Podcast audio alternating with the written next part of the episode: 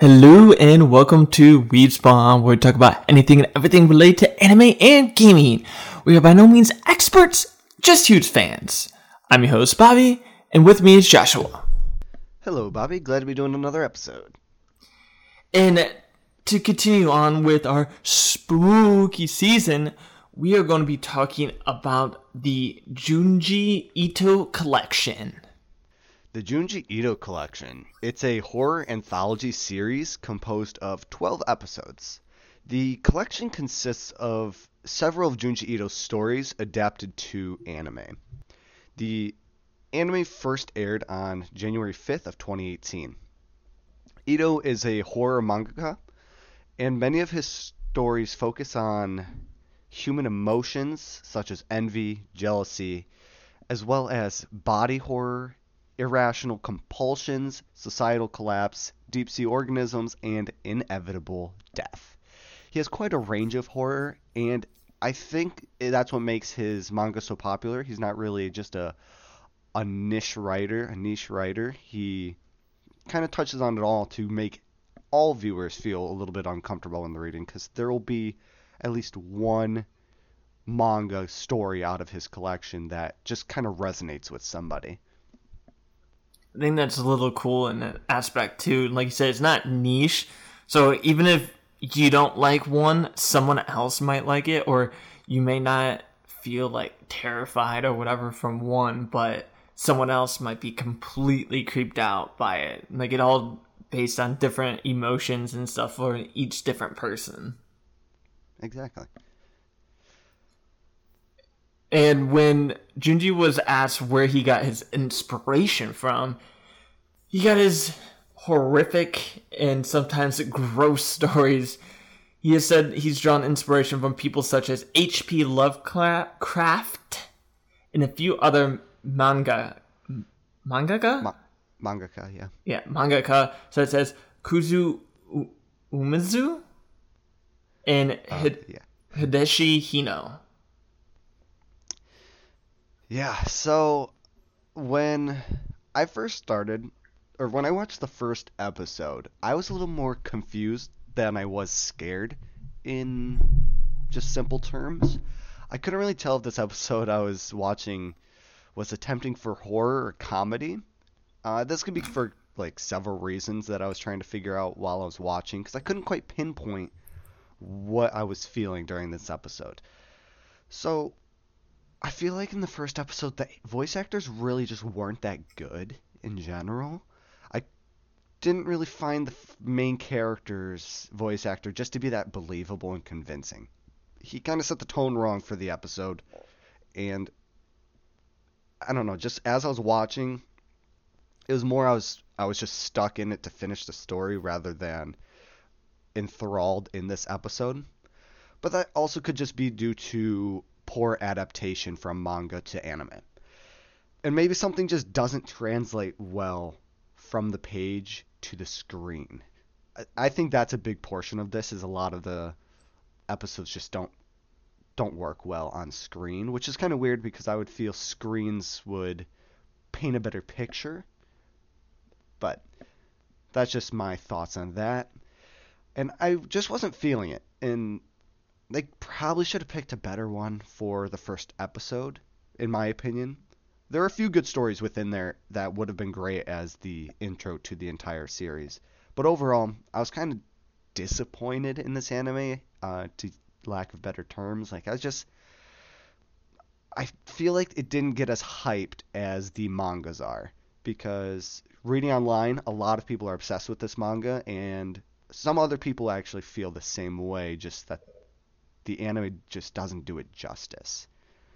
But with that being said, we can kind of go into some of these stories and talk about some of our favorite episodes from the collection and which ones we liked and what are noteworthy, and maybe even talk about certain episodes and why we don't like them.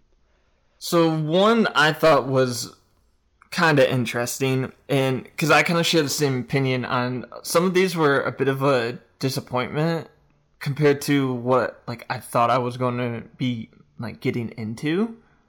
And but one of them came in the last episode 12, I believe he titled his story Smashed, if I recall that correctly. So apparently, there's this explorer that's going out, and he finds this like secluded town in the middle of pretty much nowhere in like South America. And it kind of gives you that hint because I'm a huge like Indiana Jones fan, so it gives you this hint like something's wrong, but they don't really show any of the tribesmen, so like you don't know what these natives are. For all we know, they they could just be like regular human beings, but this guy takes his one of their like kind of like treasures back, which is this nectar that this village produces. And it's very addicting and has a very sweet and delicious flavor flavor. So pretty much as soon as you have some, you can't eat like normal food again because it's that good. And you it's almost like alcohol or like any kind of drug anything you become so addicted to it that you can't eat or anything because it just doesn't taste as good as it. But one warning that this guy got from the tribe is don't eat it. Don't get noticed when you eat it. And it's like they don't really explain it. They just literally say don't get noticed. And so we go on and the explorer kind of shows off his to his uh like apprentice i want to say of this nectar and he gives them a taste and they both have it and it's completely sweet what they want. Later on we see that his apprentice brings in some of his friends to steal well not steal it but like just have a little bit more because he wants to share it with his friends and when they're in there they end up finding the original explorer body has like exploded and nobody knows why. And so they get freaked out and they leave the house but of course they brought the nectar with them and they're all just outside eating it and the next thing you know one of their friends one of the five like there's i think there's like five people one of them just explodes right in front of them and they're all freaking out now. They're scared, and they decide to like not eat it because the apprentice starts putting two to two together and was like, "Wait, don't get noticed. It's the honey. It's the nectar. That's what's killing us." And so they try to stop it, but obviously it's so addicting that the girl, one of the girls, caves in, eats it, and she dies right in front of them. So now it's down to three people, and they still can't figure out what the hell's going on. And so they're sitting by this riverbed, and there's two guys and a girl left. The girl goes, "I can't take this anymore." So she has a jar of it, and she goes and eats it, and she doesn't explode. So one of the guys is like, "Wait, are you serious?" Like he freaks out, and he decides he wants to have some, and he immediately like explodes. This is when we find out the girl's starting to go crazy and she goes, I saw it. I saw it. He was flat and There's like this big hand that comes and just falls and completely smashes the person. And she goes, I get it. I know how we can survive. You just have to go somewhere where they can't like reach you or something. So she jumps in the river thinking that's going to save her. Obviously, it doesn't. The hand comes down and kills her. And the last remaining guy finds the map of the leftover map from the original explorer to find where the village is. So he goes there and he finds out there's this tree, this ginormous tree, and all its branches are like wiggling, moving around, and at the end are like giant hands. It's not like actual giant hands, but it looks exactly like a hand, but like a branch form. And this is when we find out like what this tree is because it's missing one of the branches and then it like teleports back. So this is what it meant by don't get noticed, don't get noticed by this tree. And of course, he's still addicted to the nectar. He finds some at the base of the tree, and the last thing we see is one of the branches coming down right before hitting him. Damn. That's a pretty intense one. Yeah, it's kind of I kind of like it because it, like I said, it kind of gave me that like Indiana Jones feeling where they found something, some kind of cursed item or something like that that they weren't supposed to have necessarily. But my thing is the whole don't get noticed thing that kind of leaves you with it because if you watch it, some of the people that die are when they're in a group together. So it's like, how did everyone else go unnoticed, but not this person? Like, what's the rule of it? They never really explain that. Right. It's like almost part of the horror, I guess, would be not knowing what the rules are and not knowing the exceptions to it. But I really like that one. That one's like a, a fun and fun as everyone's dying. It's it's like a a fun adventure, like you said. It's very Indiana Jones style. So that's kind of cool. I like that. One of the ones I liked. It's weird because some of the ones I like aren't really spooky either. It's almost weird. The ones that are scarier are the ones I didn't like as much. They just weren't played off well. But the one I enjoyed was one of the shorts at the end of the episode. It was called The Long Dream. I enjoyed this because it was more of a psychological gray area rather along a moral dilemma rather than any sort of horror. So the long dream starts off with a woman that's in a hospital and she has this unrelenting fear of death. And she keeps freaking out that this monster keeps appearing in her room at night. And she's in the hospital for this fear of death. She can't get over it. She can't function in society, so they're kind of monitoring her to get to the root of her fear. So this monster keeps appearing in her room, and they keep saying, There's no monsters here, there's no monsters here. Like, you're safe. And then we cut to another scene of a man in a hospital who is complaining about having these severely long dreams that are indistinguishable from the real world. And they last days. So if he's only asleep for just moments, the dreams can last for days or even weeks. So they start monitoring him to make sure, like, to figure this out because if it is indistinguishable from the real world, that could lead to problems once you wake up. But as they're studying him, they he, his body can't withstand the mental exhaustion because they're keeping him up to to prevent these dreams. So he starts to doze off, and every time he falls asleep, the dreams get longer and longer, to the point to where he says, "The last dream I was in lasted a year," which when he wakes up, he's asking like, "Where am I? Who? What is this?" And then he says, "Oh, I remember now. I'm in the hospital." So his memories are starting to go just be, due to the exhaustion he has from experiencing a year in these dreams. So as they're doing their experiments and tests on him, his dreams start to last centuries. And his body starts to kind of break down in this unnatural way. He basically becomes a different life form from the outside. He looks completely disheveled and grotesque and his mind is so fried at this point that he starts to explore the hospitals when he is awake, just roaming the halls. And we see that he enters the room of this woman who says there's a monster.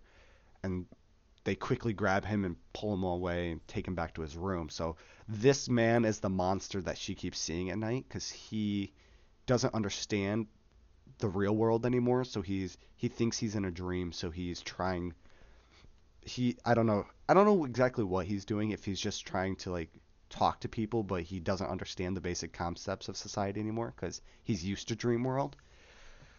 But as soon as this man his dreams they believe will hit an infinite length because they're exponentially increasing to where he's having century long dreams. So they believe at the time of his death his dream will last a lifetime. So it'll basically be like he's immortal in his dream state. And if it's indistinguishable from the real world, then it's basically like he's an immortal man. But after his dream reaches this immortal state, he dies. And he kind of just falls apart. I don't really understand why. Just his body can't keep up with him, so he just crumbles. So they start to do a little bit of experimenting on his brain with under a microscope, and they see these crystals. And the doctor's like, "Well, this is very interesting. I wonder if this is what caused his issues." And shortly after we learn that he's looking at these crystals, the woman who fears death no longer fears them anymore. She says she's happy to wake up today, like nothing's wrong, this and that. She's like, but the weird thing is my dreams have started to become longer. And that as a, a viewer, you're like, oh shit, like, is he contagious or what happened? Then we find out the doctor actually started injecting crystals into her to see if they have the same fate as the man with the long dreams. And he wants to, f- the doctor claims that he wants to free humanity from death by giving everyone these crystals so they will dream for an eternity and never die. So, I, what? I was gonna say that that's definitely more psychological, and that Yeah. for sure plays on your mind. I really like that one for the psychological reasons because the thought of losing sense of reality and getting your mind confused with a dream is really interesting to me. Because if the dream is indistinguishable from the real world, then what's to say that it's not real or how is it any less real than the real world if you're living your everyday life within these really long dreams? I don't know, it's it's the question of morality and is it okay to make people live in this hyper realistic dream state for an eternity rather than have them live in the real world? I don't know. It's not really a traditional horror aspect, I'd say, but I really like the concept and it really begs the question of what is real and is it inhumane to make people experience these dreams if they're already going to die soon? It reminds me a little bit of Inception. Oh yeah, like kind of implanting these thoughts into them. So you're kind of implanting this forever dream into people, into their minds. That and they were saying like the deeper the deeper you go, like the more levels, the more time will pass, even though Oh, time yeah. doesn't pass there. So it would have a an effect on your psyche because you could live for 90 years and then all of a sudden you come back and you're like, wait, Right. what's going on? Because I have memories of 90 years ago, but not now. Yeah, because like these dreams were starting to last forever, and he when he would wake up, he wouldn't even remember what it was like before he fell asleep. So yeah, it's very psychological, not really horror in the traditional aspect, and I really liked that. I don't know if if that really um can be considered horror, but it's fun. That was a fun one. I think it still can't, because it's definitely more of a psychological thing. But my question would only be, is like, what is he dreaming that makes it so real? Like, is he literally just experiencing his life? Like, did he dream he got out of the hospital and then he went back to work and like continued on with his life, or like, what's actually going on in his dream? Because it doesn't necessarily say he was having like nightmares or anything. Oh, actually, now that you say that, I do remember him saying when he first came into the hospital, he said, "I've been having extremely long dreams," and the doctor's like, "Oh, that's great. Like, it's it's like you're living real world, but without like the consequences of life." He's like, "Yeah, it would, be great if all of them were good." So he was saying like some of them are nightmares, which would be terrifying if you have a century-long nightmare. Yeah. Maybe this See, entire that's different. show, maybe this entire show is just from the perspective of this guy's nightmares. Oh my god. like the entire Junji Ito collection is just this man's dreams. there was a patient and he and he actually interviewed the patient and he got all these stories from each one of his dreams that's why some are short and some are long Yeah, the the short ones are just the beginning dreams. The long ones are his later dreams. uh, that's actually funny I got a theory. although i do like that concept theory crafting here. it's very I think it's more scary just thinking about that concept i think that's the horror aspect is like yeah, think about that happening in real life and you're like Ugh. yeah, like those dreams where you wake up from, but this one's one where you just don't wake up. Because like, so I th- this one is one I would say I'm not a huge fan of. And this one I feel like is a very cultural difference. And that's why I don't like resonate with it is there's I'm not 100% sure if it was called this, but I'm calling it the river to the afterlife. There's this grandma that lives alone in the village who was trying to call up any one of her family members to come and visit her. She was like kind of desperate, asking for someone to come. And one of her granddaughters decides to come and visit her. And as she's there's this bridge that crosses over to the village, and as she's going there trying to find her grandma's house, she runs into an old man and she asks, Do you know who what was her name? Like Oshina or something like that.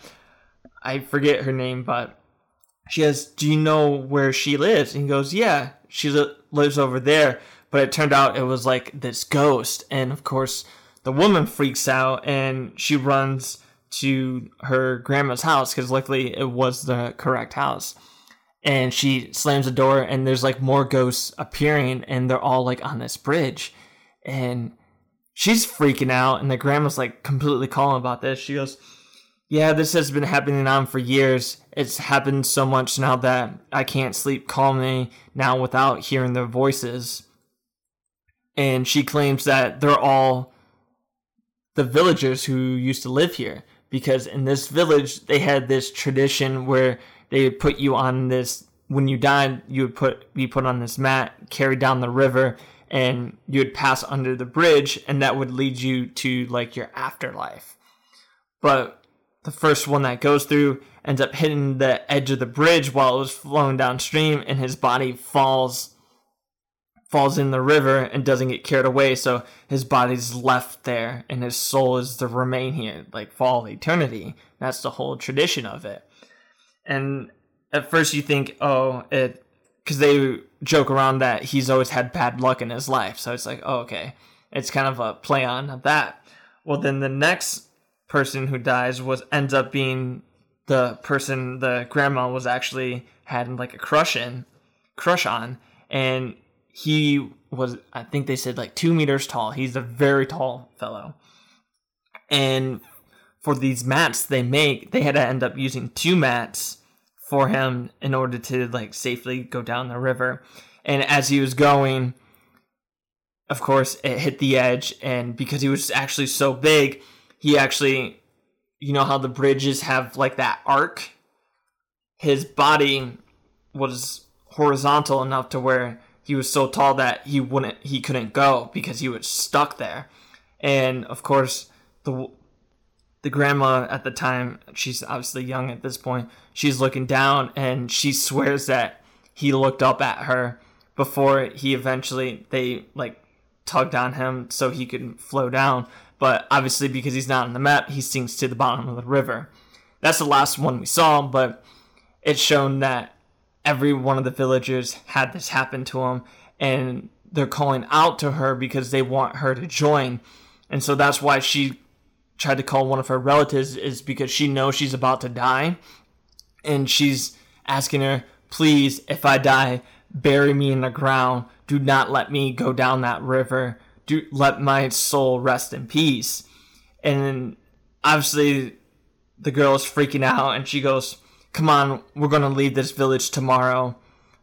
When it's morning, we're going to be we're going to leave. And I forget why she left the house for something.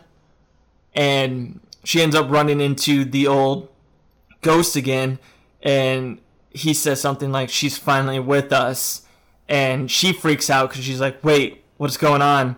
And she runs to her grandma's house and of course is empty. And like the last thing you see is the grandma's body on the mat floating down the river. Now i didn't really like when i watched this i was like this like i could see how it was like a haunting tale for especially if like if you wanted to vi- like this village was real and someone wanted to make a story of it like for like haunted houses like scary stories and everything but I think it's more of a traditional barrier between us and like Japan on how they because it was a tradition they had in their village so obviously more people would be freaked out by that than us that are just reading it as a story and seeing it as a like portrayed as a story. I'm just like, cool. yeah, it it feels like it just de- definitely didn't come off the screen in the r- same way as it would maybe Japanese viewers possibly or just in general. It kind of seems like some sort of barrier there. Yeah, I definitely think it's a cultural difference with that just because I feel because it was like a tradition for them like to go they pass through this and on to the afterlife so obviously they were raised in this village thinking that and i'm and i know japanese culture has like a lot of similarity like with death and afterlife and all this stuff with them so obviously this whole thing would be more detrimental to them on the whole like them almost being rejected by like this bridge because they get hit and they fall in the water instead of going on. So I feel like for them and that would definitely hit home more than to us that doesn't really have that connection. Right. Yeah, that makes sense. So I definitely do see the potential there, but like you said, it's just the differences. Definitely like I feel a lot of these short stories could be expanded on because like for that instance you could easily have gone on like throughout the whole village and maybe that like those people the ghosts that couldn't go past they're secretly make accidents happen that causes people to die one by one and for some reason they don't decide to leave because who knows why um but yeah you see them slowly go down, getting hit by the bridge. Like it's just got like going, and then obviously panic ensues. And if you had that build up, then you could easily make this like a nice little. Even a short anime like Corpse Party was only four episodes, but it was still freaking terrifying. I just feel yeah. like some of these could be expanded on. Yeah, I definitely think if like this one specifically was maybe like a few episodes, you could definitely get us into a mindset of why this would be scary and stuff like that. You could add more to it, give it a deeper backstory, get us more engaged into it, rather than maybe half an episode or a 20 minute thing that it is now. Yeah, I think this one was actually only like five or six minutes. It wasn't very. It was one of the short ones. Yeah, sometimes the short ones are good, but for things that have a little more depth into it like that one, it probably would have been better as a whole episode or a little bit longer. Yeah, that's why like for this short one, I feel like it based it on pre-known knowledge, and that's yeah. what would have made it more effective. And one I found enjoyable, it wasn't a very long one. I think this one was like a 10 minute one as well. This one, it wasn't really scary in terms of it, it's probably another psychological one actually thinking about it so there was this episode where this girl she never comes out of her house because everyone says that she's sick so we're getting this perspective from a kid next door looking out his window and this a doctor shows up to this woman's house or girl's house the doctor goes in and she starts screaming it almost seems like he's doing like terrible experiments on her or something along those lines. And then he leaves. And then the next night, we get another perspective looking through. We see her silhouette. She's freaking out. She looks like she's swatting at bugs, and she she's yelling, "I don't want the bugs to get me. Get them out of me." And her parents come. They're like, "There are no bugs. There are no bugs." And we just kind of get thrown off, like, "Okay, that was weird." And then the next day, she's sitting at the window, just looking out. The window's open. She's looking out into her backyard, and the kid's just looking at her like she doesn't seem that sick to me. I don't I don't really understand. And then she she points out the window to her backyard, and as she's pointing, there's holes throughout her like entire arm, just a bunch of holes. And this freaks the guy out. He's like, "Holy shit! Like, there's a lot of fucking holes." So he freaks out. He tells his parents. They kind of just write off. You were seeing things. It was far away. So then he tells his friend, and his friend comes over and he's like, "I got to see this for myself because I don't believe this at all." But before he came over, he talked to his mom, and his mom was talking about how somebody she knew had these holes and eventually died because they took over like his entire body. But he's like, I don't believe that. She was probably just m- making fun of me for even bringing this up. So they're sitting there and they're going through some books and stuff in his room, just waiting for this girl to appear at the window again. And as they're going through, they find a diary, and it's the boy who lives in the house. It's his grandpa's diary, and he's talking about how he found this jade stone with a bunch of holes in it. And he was just mesmerized by it. He couldn't stop looking at it, he couldn't stop touching it. And then shortly after, he started getting small holes to appear all over his body.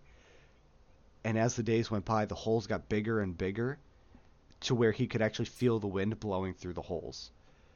And on one night, he woke up and there were bugs that were flying all around him and they started to enter his body like kind of like a hive. He was a, a nest or a hive for these bugs and he could feel them. And so he was freaking out by that. And then all of a sudden, a doctor shows up. Just a random doctor appears, does some blood work on him, and shortly after that, he dies. And you see his diary. They say, "I can't even, I can't even read what's going on here." And then by the end of the, because his handwriting just becomes messed up, probably because he's dying, and then the entries just stop. But he said before it got illegible, he said that he believes this jade cursed him, so he threw it out the window. And they, the, these two boys who are reading the diary, are like, "That's fucking weird." Like the, he has holes, and now you're saying the girl next door has holes, and this was his room that he used to live in. So if he threw the jade out, it would have landed in her yard. So, but this boy is still skeptical, the the friend, and he's like, I don't really believe this, but whatever. And then the girl comes to the window as he's saying like, this isn't true, and we see the holes on her again. So then we pan to nighttime, because the boy's like, all right, that's all I needed to see, whatever. So we pan to nighttime, and all of a sudden there's this banging on the kid's window.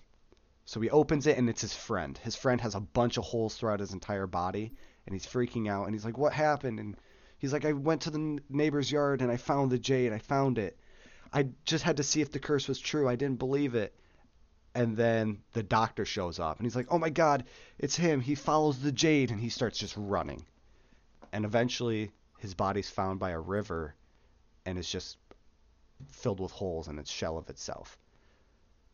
And then we see the girl out in the backyard playing with no holes. And it just ends like that. So It is was- it kind of implied then if someone else gets the jade curse before you die, you lose it? I think that's what they're implying.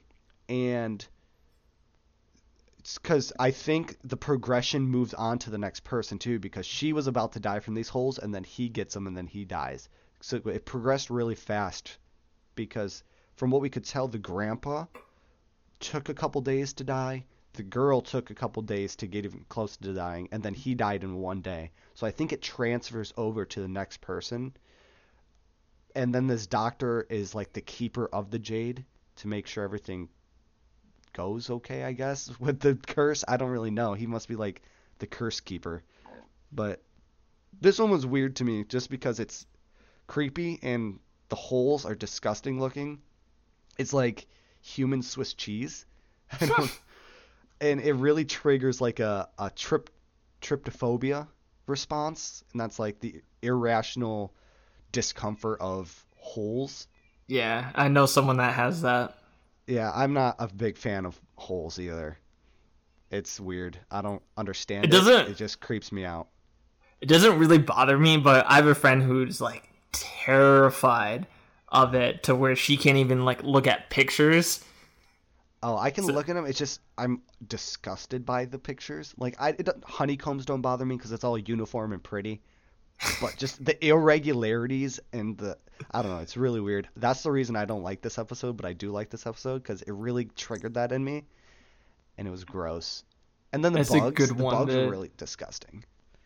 That's a good one to show someone who has the fear of that. Just be like, Yeah. hey, look at this. they Oh, get like a really minute in and they're like, what the fuck? Like, what do you make me watch? So that's why I really enjoyed that one.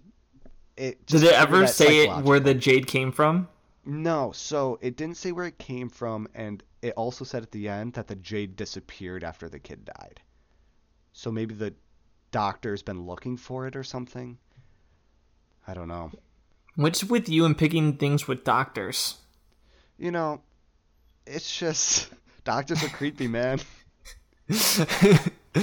both your both of your inputs have been something about a doctor. Maybe I just have a thing with disliking doctors or something. Um, I don't think any one of mine has a doctor in it that I that I watched. I think those were my only ones with doctors, to be honest. There's another short one that I liked. I didn't think it was particularly scary, almost like at all. But it was a demon circus. And you start out with this ring master, ringleader. I forget they're called it's called either one of the two. And you start out and these three clowns come out rolling on the ball like an audience act and all this stuff.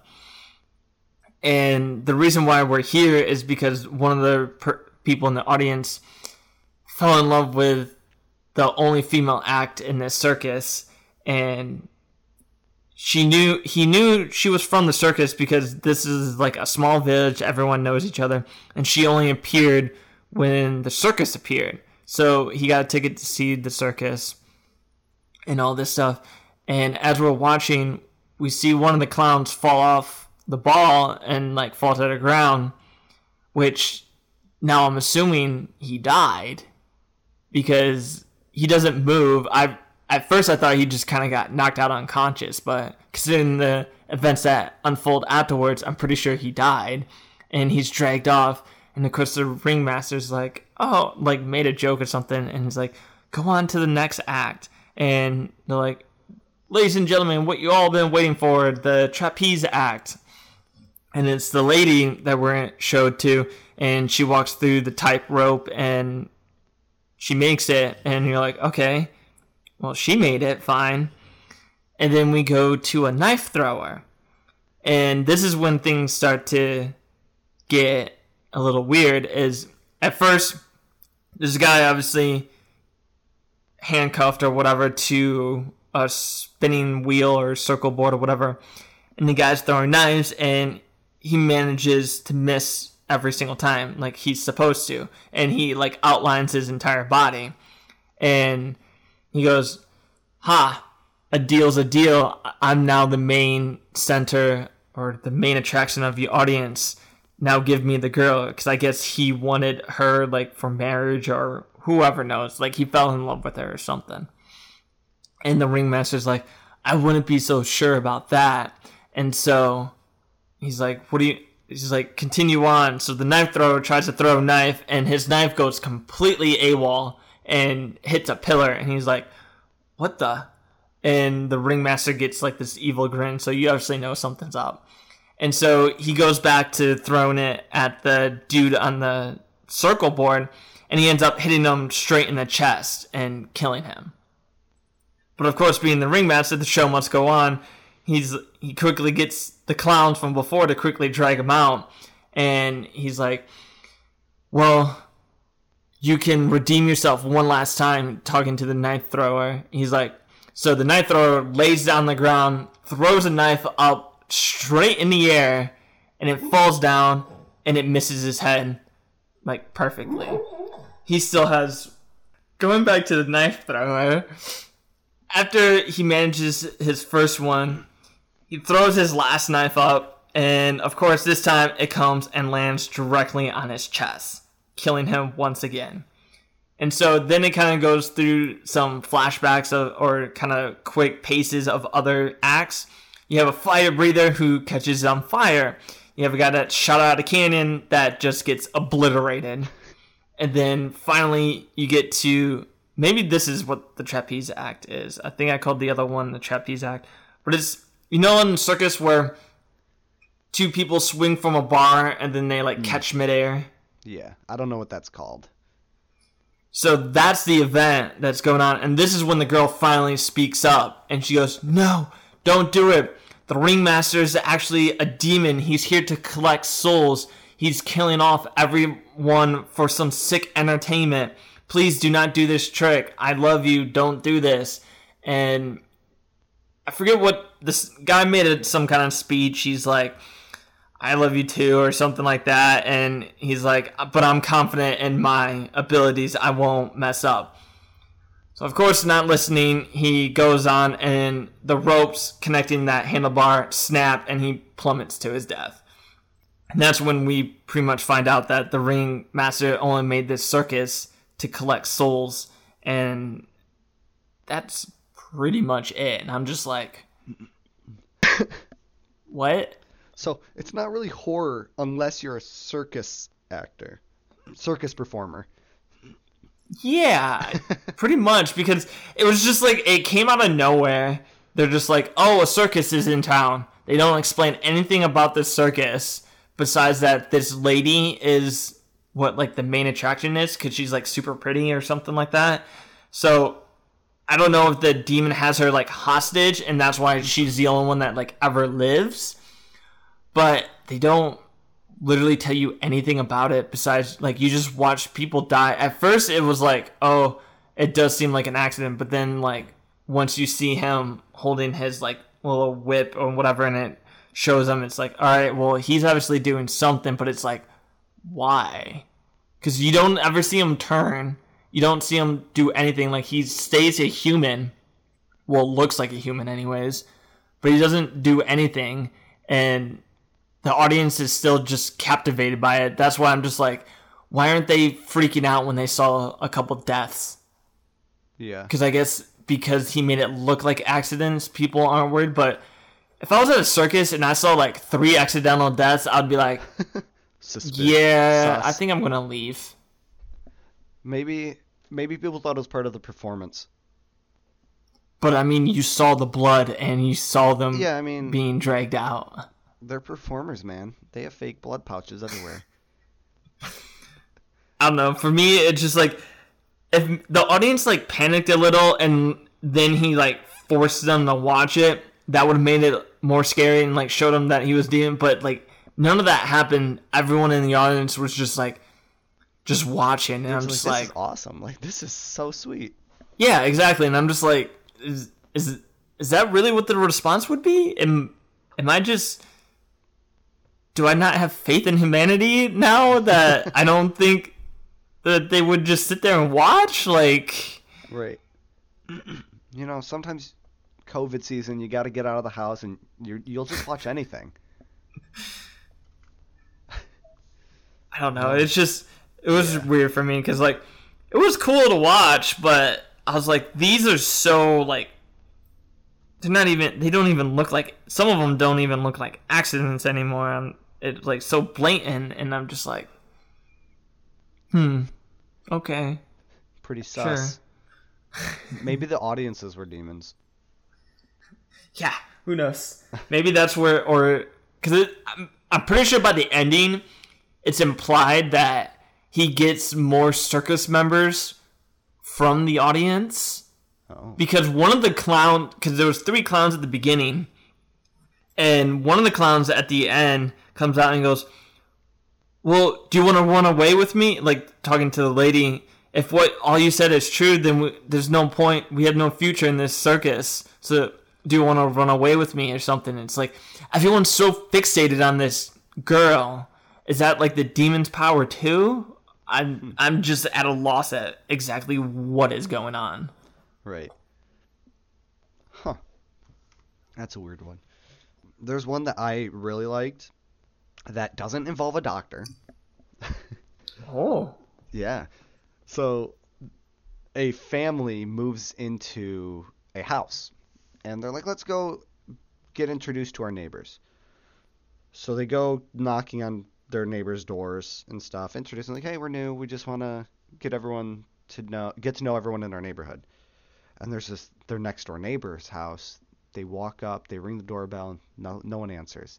And the boy is like, "Mom, doesn't this house seem kind of weird to you?" She's like, "What do you mean?" It's like, well, there's only one fucking window. Like, what do you mean? What do I mean? This is a two-story house, and there's just one goddamn window in the whole goddamn thing. So, he they then go to other houses, and they're they're asking like, hey, what's up with our neighbor's house? And they're like, oh yeah, that's so and so. We don't really know anything about them. They don't go outside ever, and we never actually see them. Only at night you can sometimes see a silhouette in their window. So that's weird. So, but they're like, whatever. We'll we'll try to catch them at a different time. So it transitions to night, or actually transitions to dinner. They're eating, and the boy's like, "All right, I'm done eating. I'm just gonna go back to my room and unpack." So he goes. It's late, and he just he's looking out the window, staring at this window. and He's like, "Great, this one window in the entire house is facing my bedroom. Like that's just fantastic." So he shuts his window. He's going to bed, and all of a sudden he hears a voice that's calling out to him, "Young boy." young boy and it's really weird and creepy and it's like oh god so he's he looks out his window like oh my god what the hell and there's this woman stand like sitting there with her window open and she is horrific. She almost looks dead and mutilated in a way. Kind of like she looks like she would be from like little nightmares or something. She's very gross looking. And she's like why don't you come over? I'll leave the door unlocked for you if you just come over. And kids, if your parents have ever taught you anything, it's don't don't go into strangers' homes when they're trying to get you in there. Like just don't do it. So he shuts his window. He's like, "You're fucking weird." Slams the window on her. And the next morning, you see him walking past her house through the people. Like we're looking at that perspective. He stops. He looks at the door, and then he just keeps walking. He's like, "I'm not, not doing that." So then goes back to nighttime, and the same thing happens. She's like, "If you don't open your window, I'll come to you. I'm coming over right now. And he's like, What the fuck? So he opens his window and she has this pole that she's trying to put across windowsills. And he pushes it like, You're not crawling over to my fucking house. And then he goes and gets his parents, and the pole's gone, and the window's closed, and there's nothing to be seen. They're like, You probably just dreamt this. He's like, No, this is the second night this happened. I didn't dream this shit. But they're like, just go to bed. It's nothing. You're making this up. So then he goes to bed. And the same thing happens. We see the peephole. He walked past and he stops in front of the house. He's just staring. Like he's contemplating whether he should go in or not. But then he continues to walk, and then we go back to another transition at nighttime, the third night. And this time he said, I'm not opening that window for anything. And you hear her doing her same call. And she says, I'll come get you if you don't come get me. I'm almost at your window. I'm I'm very close. I'm reaching for it, just a little bit further. She's, and so you hear her. She's like, "I'm about to knock on your window," and then it cuts to morning, and it's a out out zoomed version of their houses, both these houses, and this house is stretched over to, like the window is stretching over to his window, so it's an arm's length away and this house is like all distorted now. It's the same color as her skin, which was like a purplish red. And we don't get any answers whether to if the kid's still alive or not, but I assume since it transitioned to morning and the window is almost pressed up against his window that she managed to get in and take him, but we have no indication of whether he survived or not. So it just kind of ends with that picture of the house. Uh-huh. Like, hmm. Yeah. So we, we don't know if the window was opened or if he managed to get out in time, but it's pretty weird. I liked this one just due to the ambiguity of the ending. We don't know if he survived or not, but I assume he did not since the house is still in its transformed state because I feel like she's satisfied that she got what she wanted. See, I feel the opposite because if she grabbed him, I feel like the house would have went back True. because then it would have looked more like he just disappeared. Where now it's like next night, if he doesn't open up the window, that's when it's gonna happen. That's a fair point. Or maybe maybe she's not even allowed to touch the other house. I don't know. Maybe there's some rule where if he opens the window, she can grab him, but if it's closed, she can't get to him or something. That could know, be. There's a lot of story, like ghost stories and stuff like that. Yeah, where you have to invite them in or you have to open up something. That Yeah. reminds me of a. There's another. This isn't one of the Junji collections, but there's another like horror story where you pick your phone rings and it's like an unknown number, and they're like, "I'm at the park," and then that's like, "I'm coming for you" or something. If you hang up, they'll call again, and they're like, "I'm down your street. I'm coming for you." Hangs up again, calls you. I'm in front of your door. And like obviously it freaks people out and then like you hear the knocking and then if you open it it's like this little girl and she kills you.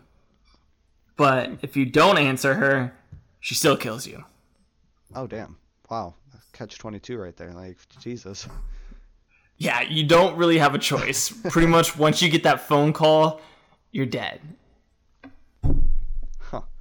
Yeah, I, so one maybe that's similar to this. Like she can't actually do anything to your house because when she was reaching the pole across to get to his windowsill, the pole never actually touched his house, which was interesting because she was right there at his ledge, but she was like holding it above it.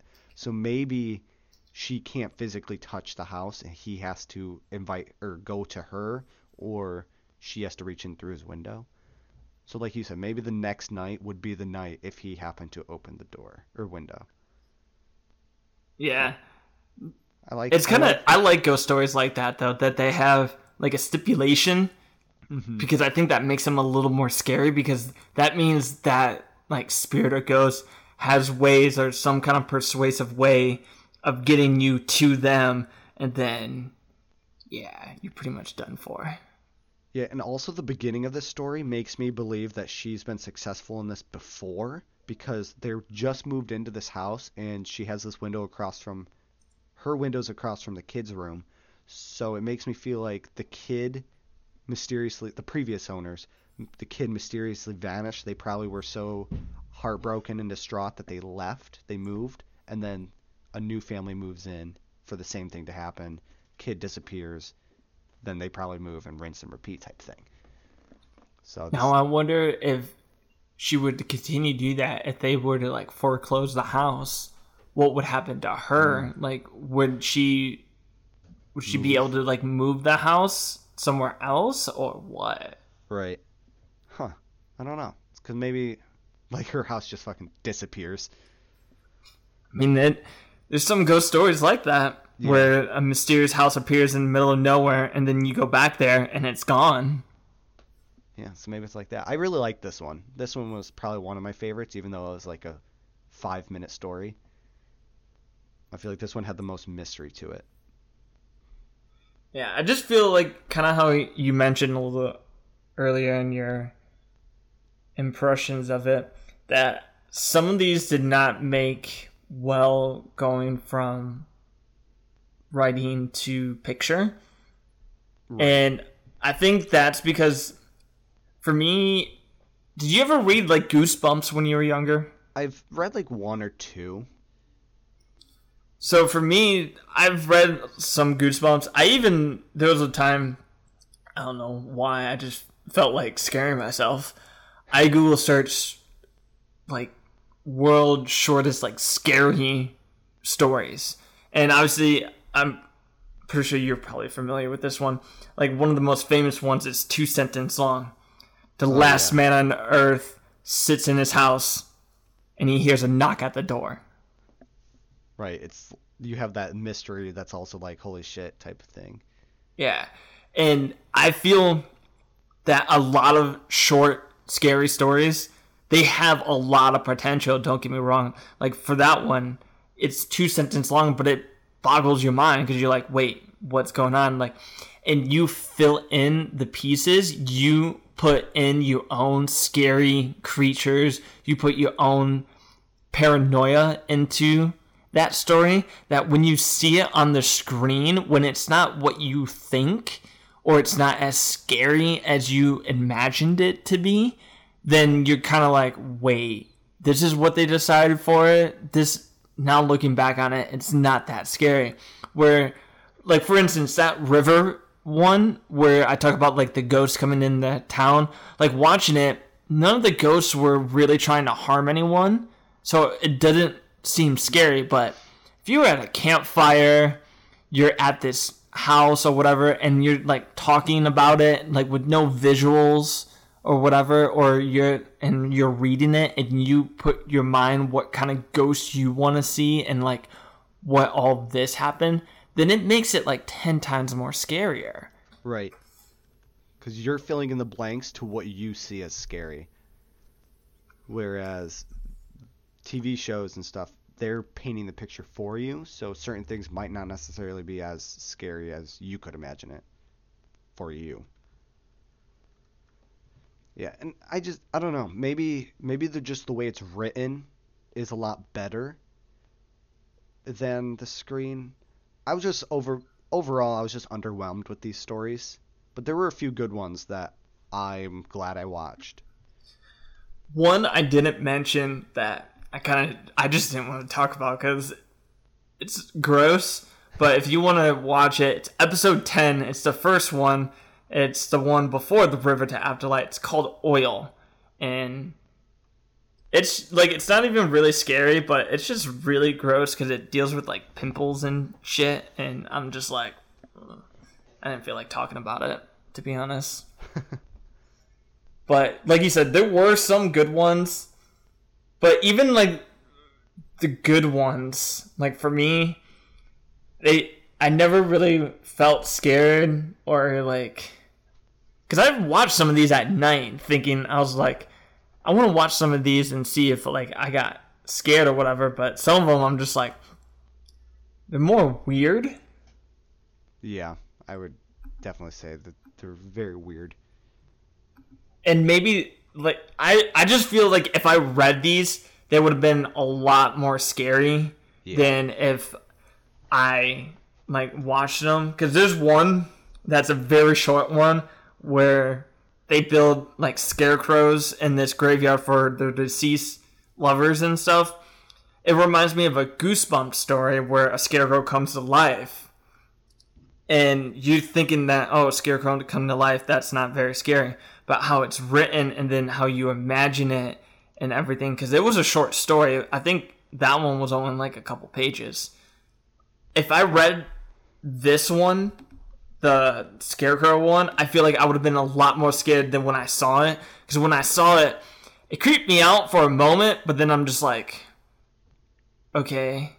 After like it ended i'm just like how it ended and the angle they showed. Because instead of showing like the faces of all the scarecrows at the end it just shows the back of all of them and it's hmm. like if you showed the front and like their faces like change or something that would have left me with chills but you showed the back and i'm just like okay so you're telling me only like one or two of these actually did something the rest are really just scarecrows so i'm just like it kind of pulled me out so that's why i said reading it i definitely would have had more chills than watching it Yeah.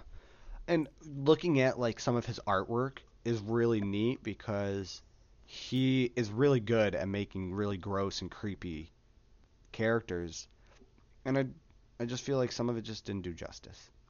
his artwork 100% is horror style like as soon as i watched it i was like oh yeah people are dying a lot of people are dying Yeah. Ew. I'm I I see a, a and the manga picture of your oil episode. Yeah. That's gross. Yeah, that, that's what I said. His art style is great, and I feel like reading it would have done a lot more justice mm-hmm. than watching it. And I know we had a few times of the whole discussion like, oh, you can't fit everything in the anime than you can in the manga. Well, this isn't true for this one because they are short stories, but I feel some short stories should be left as short stories, especially if they're horror Agreed. because like you said the first one you watched because i didn't watch episode one that when they're trying too hard to be scary especially if it's a short story it will come off funny or comedic and then it kind of sets the tone for everything else that you're just like Yeah. Hmm. And then voice actors play a heavy role in how the episode's perceived. Which they had some pretty good voice actors through the other ones They did. watched. But the first one, I just I did not like the voice actor. And then he shows up in another episode. Uh, I think it was episode five. It was a continuation of his story, and it's just I don't know. I didn't dig his stories. My question I would like to leave you guys is what's your favorite short scary story? It could be like a folklore, it could be something you read, it could even be like a scary story you tell at campfires when you were younger. But what's your favorite short scary story? Yeah. And I actually only have one fact for us today because I was slacking on the facts. But this fact is Junji Ito gave likeness to Hideo Kojima for his character for a character model in the game Death Stranding. And he's not the only famous person in Death Stranding, but that's for a different episode. And that will pretty much wrap up our Junji Ito collection. Yup. Uh, make sure you guys check us out on Facebook, Instagram, and Twitter. You can find us at WeebSpawn. And feel free to email us with questions, concerns, recommendations at weebspawn at gmail.com. Thank you so much for listening. I've been your host, Bobby. And I'm Joshua. And we will see you guys next time when we weeb spawn.